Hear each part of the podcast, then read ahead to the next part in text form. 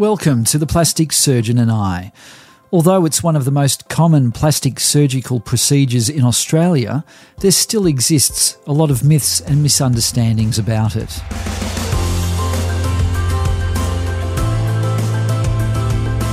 Hello, I'm Chris Ashmore. I'm talking about facelifts, a treatment which is becoming more popular and more widely accepted in the community. To help iron out some of those misunderstandings is plastic surgeon Dr. Jonathan Azzopardi. Shortly, he explains the different types of facelifts you can receive, what to expect during the operation, and how to prepare for recovery. But first, why do people consult with surgeons like Dr. Azzopardi for a facelift? Is it simply because they're getting older and they want to look younger? Yeah, so the reasons why patients want to have a facelift uh, vary across a wide spectrum. However, I guess in my practice specifically, most patients come to me wanting to look refreshed and less tired, which is consistent with my principles in my practice of facial aesthetic surgery. And yes, sure, a facelift does contribute to a degree of youthfulness. Uh, however, looking young doesn't only depend on one factor, it depends on a wide range of characteristics, which include physical features, one's demeanor, the way one walks, the way one talks, and many others.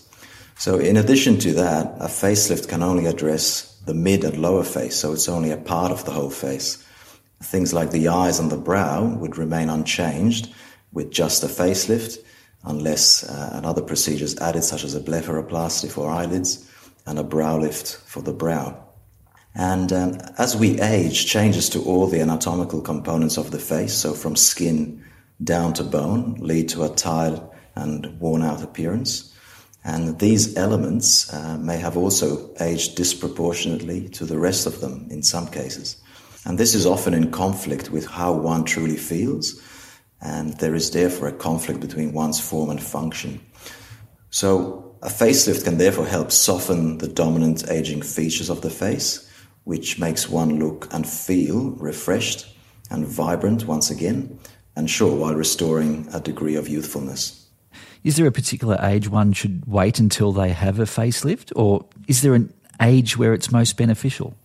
Well, the technical extent of a facelift and the degree of what can be achieved is always tailored to that individual case and should therefore not be exclusive to a specific age group. Furthermore, genetics and environment have a big impact on how rapidly and severely one's face ages, which does not always and does not necessarily match the expected age of a patient. So, in my practice, uh, patients seeing me for a facelift have ranged from their early 40s to, to late 70s. And uh, at the end of the day, regardless of one's age, assessment of the facial tissues is what determines whether that particular case is a suitable candidate for a facelift. And, and, yes, a facelift is a powerful procedure uh, for addressing excess lax tissue, and that, that tends to sag over time and obscures the, the underlying curves and contours of a youthful face. To me, an important, uh, a crucial consideration is the expected longevity of a facelift. So obviously, aging does not stop. Therefore, the younger a patient is when they have a facelift, the longer their remaining life expectancy and therefore, obviously, the more likely uh, subsequent surgery will be required to maintain that result. Do different skin types and ethnicities matter in facelift outcomes?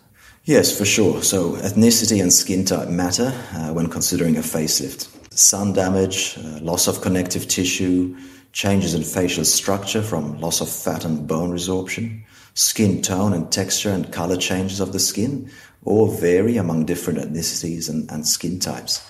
So, specifically relevant to a facelift, uh, for example, an aging Caucasian face tends to be defined by uh, hollowing with thin skin that has a moderate to severe degree of excess, laxity, and wrinkles. On the other hand, an aged Asian face tends to be defined by heavier, ptotic global facial subunits while still maintaining some degree of fullness, and they tend to have less wrinkling. Now, those are just two examples, uh, but therefore the techniques used need to bear these differences in mind. So, an Asian facelift, again, for example, would tend to require more robust anchoring with a focus on repositioning of deeper compartments. On the other hand, a Caucasian facelift usually requires more extensive skin redraping due to the significant excess. And these cases tend to be complemented well with other techniques that re-establish the loss of volume, such as fat grafting. The other thing is the outcome of a scar. So this is heavily influenced by skin type. Again, Asian and darker skin types tend to be more prone to hypertrophic and keloid scars. And what's happening in surgery, Jonathan? What are you doing when you're performing a facelift? So, from a surgical perspective, when I perform a facelift, I am eliminating excess sagging tissues of the face in order to re establish the obliterated natural facial curves and contours that are present in a youthful face. So, this shifts the focus from a worn out and tired mid and lower face to a more well defined cheeks, softer nasolabial folds, and sharper uh, definition of the jawline and, and the neck. And uh, from a technical point of view, I execute this by accessing the deep plane of the face through short incisions around the ears. So, so those are more of, I guess, technical elements with regards to what I'm doing when I do a facelift. And how long can it take? In my hands, a facelift or a neck lift. So it's important to think about these two procedures as separate, but having said that, they do obviously get done together very often. But just a facelift or just a neck lift takes me about two to three hours. When I'm doing a face and neck lift in combination, that takes me about three to four hours. Of course, adding other procedures such as a brow lift, uh, blepharoplasty, or fat grafting, which which are often done uh, with a facelift, can then change that time significantly. Hmm. You mentioned this earlier, but uh, depending on the person, it's not necessarily a once in a lifetime procedure. Yeah, that's right. So it, it depends on both patient factors and also the type of facelift performed from a technical point of view. And yeah, exactly. The younger one is when they first have a facelift, then the more likely they will feel the needs to have another facelift later on in life. And there are also genetic and environmental factors which influence the facial tissue types and quality, which tends to have a direct impact on, on the longevity of that facelift. And what types of facelifts are there?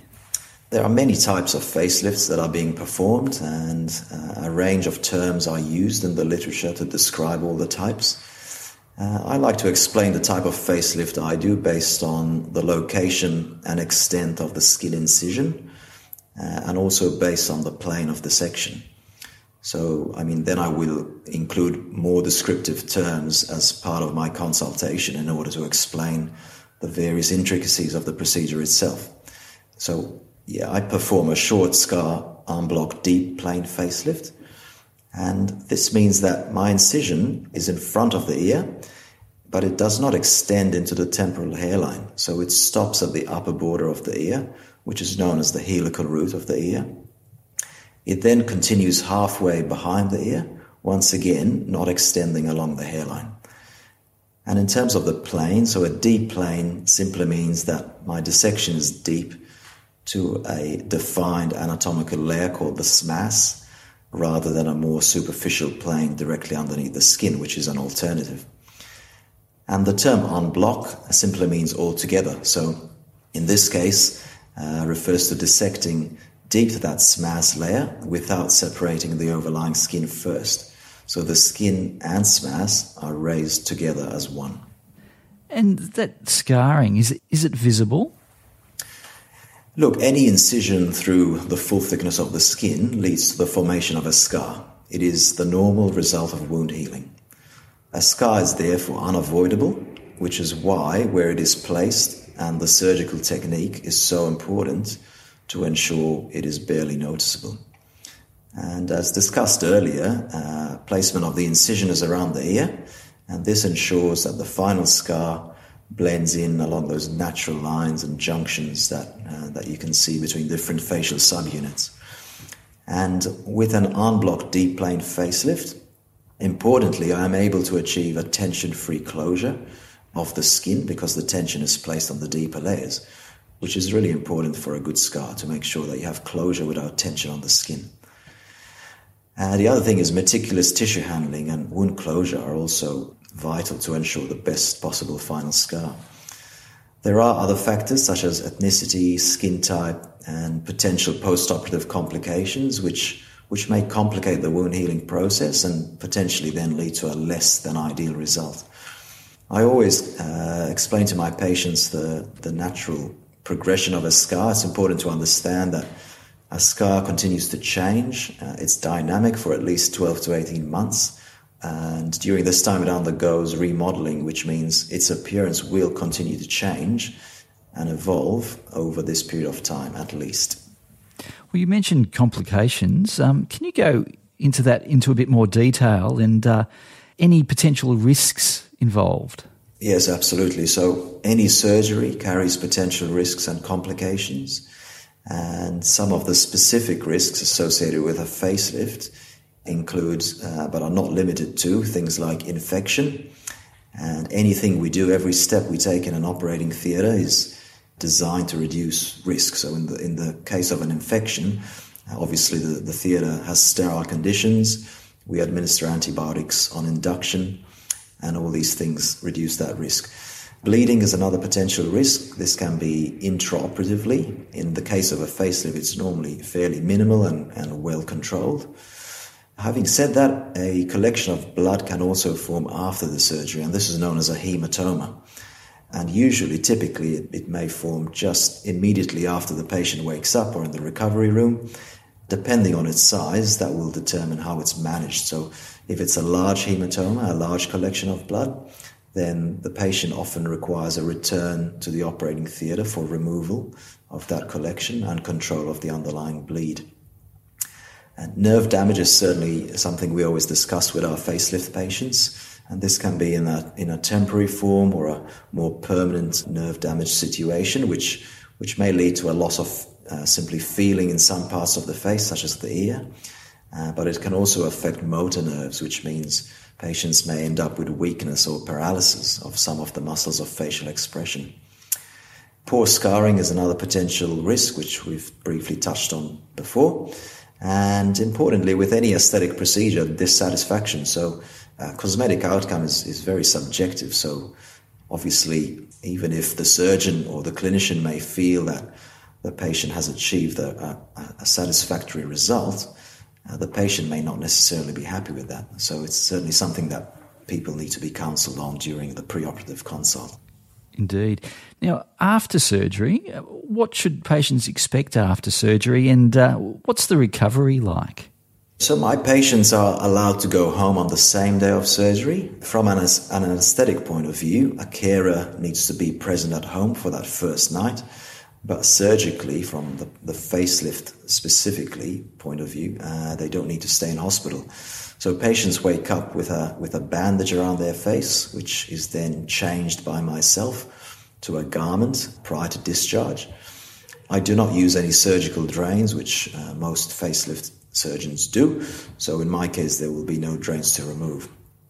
I then see my patients in my consulting rooms one week post-op and subsequent reviews are then guided by that specific case and by their recovery. But usually, most often, I would see patients again at that two week mark and then again at the six to eight week mark, roughly. And then ongoing reviews on the long term as needed. It's important to see these patients, you know, even after a year to make sure their results are maintained. In terms of the uh, immediate post-operative recovery, most of the swelling, which is what a lot of people want to know about because of you know whether they're going to be presentable to the public, most of the swelling subsides after the first week, and then is usually barely noticeable after two weeks. In terms of returning to work, it very much depends on that particular patient's role. Uh, so I like to discuss that specifically on a case by case basis. And same goes for exercise and, and other activities. It depends on what is being done specifically. So, so these particular limitations I discuss on a case by case basis. Are there alternatives or complementary treatment options to surgery? Yes, there are always uh, alternatives and, and, complementary treatment options. Uh, the key is to have a thorough understanding of what a facelift can achieve and what its limitations are. So, uh, a facelift again improves sagging facial tissue, uh, drooping um, skin. And yes, there are several non surgical technologies out there that are designed to tighten the skin. However, as you, as you can imagine, only surgery can truly address and eliminate uh, moderate to severe tissue excess. Uh, so, it is important to understand also the limitations of a facelift.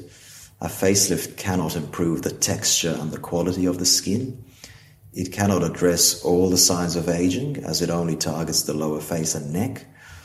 And also, it cannot correct any underlying skeletal facial asymmetry that patients present with, which would have been present potentially since birth. So, with these limitations in mind, other treatments can be incorporated into the, the overall journey to complement a facelift. These may include uh, some simple things like sun protection, a healthy lifestyle, medicated topical skin products, uh, laser treatments, chemical peels, and even wrinkle relaxing injections and fillers. Fillers can be in the form of an off the shelf filler or in the form of fat graft. And then, in terms of other procedures, uh, you know, other surgical procedures, as we mentioned prior, brow lift or uh, blepharoplasty often are able to complement the overall result when done in conjunction with a facelift. Well, a big uh, question people might have is how it affects their hip pocket. What are the costs involved? So, yeah, very important topic, and uh, I think it's very important that we're, we're transparent about uh, the costs involved. So, a facelift is a cosmetic operation, uh, which means all the costs are therefore out of pocket. There are some very limited uh, examples of when a facelift, or the term used in this scenario is a meloplasty, can be rebatable by Medicare, and this is in, in, in, the settings of facial asymmetry secondary to trauma, or when carried out to correct a functional impairment due to a congenital condition, a disease, or trauma. But certainly in the in the facial rejuvenation setting, which is really what we're talking about today, costs are out of pocket, and the costs involved uh, include predominantly three components: the the surgery fee, which is what the the surgeon charges. There's also the anesthetic fee and the hospital fee. And it's important that these are three independent parties and they all need to be addressed to cover the overall cost. Well, finally, if someone is thinking about getting a facelift, where do they go? So, the first step is to look for a fully qualified plastic surgeon who is a fellow of the Royal Australasian College of Surgeons. And one can look out for FRACS, uh, after one's name. So FRACS, which should be after that um, surgeon's name to to demonstrate that they are truly indeed a, a legitimate surgeon. And then ideally, the surgeon should have spent some additional years after becoming a specialist plastic surgeon, subspecializing in facial plastic aesthetic surgery. So I, I trained in both craniofacial surgery and facial aesthetic surgery after completing my plastic surgery specialist training. And then essentially a consult with that selected surgeon will then provide the patient an opportunity to discuss their concerns and wishes. Uh, I always encourage patients to seek a second opinion and to certainly have at least two reviews by that same surgeon before making any final decisions to embark on this facial aesthetic surgery journey. Well, Jonathan, we've covered a lot. Thank you very much for your time. Pleasure. That was Dr. Jonathan Azzopardi. Next episode, we learn the techniques plastic surgeons use to help deal with a visible scar. Laser can be incredibly powerful and incredibly useful for a number of scars, particularly hypertrophic scars or scars that are unsightly, itchy, red, painful. Life is just a bit more comfortable when that scar has been treated with the laser. That's Dr. Jeremy Rawlins, next episode. The Plastic Surgeon and I is proudly brought to you by ASPS, the Australian Society of Plastic Surgeons. For more information, please visit plasticsurgery.org.au. Until next time, I'm Chris Ashmore. Thanks for listening.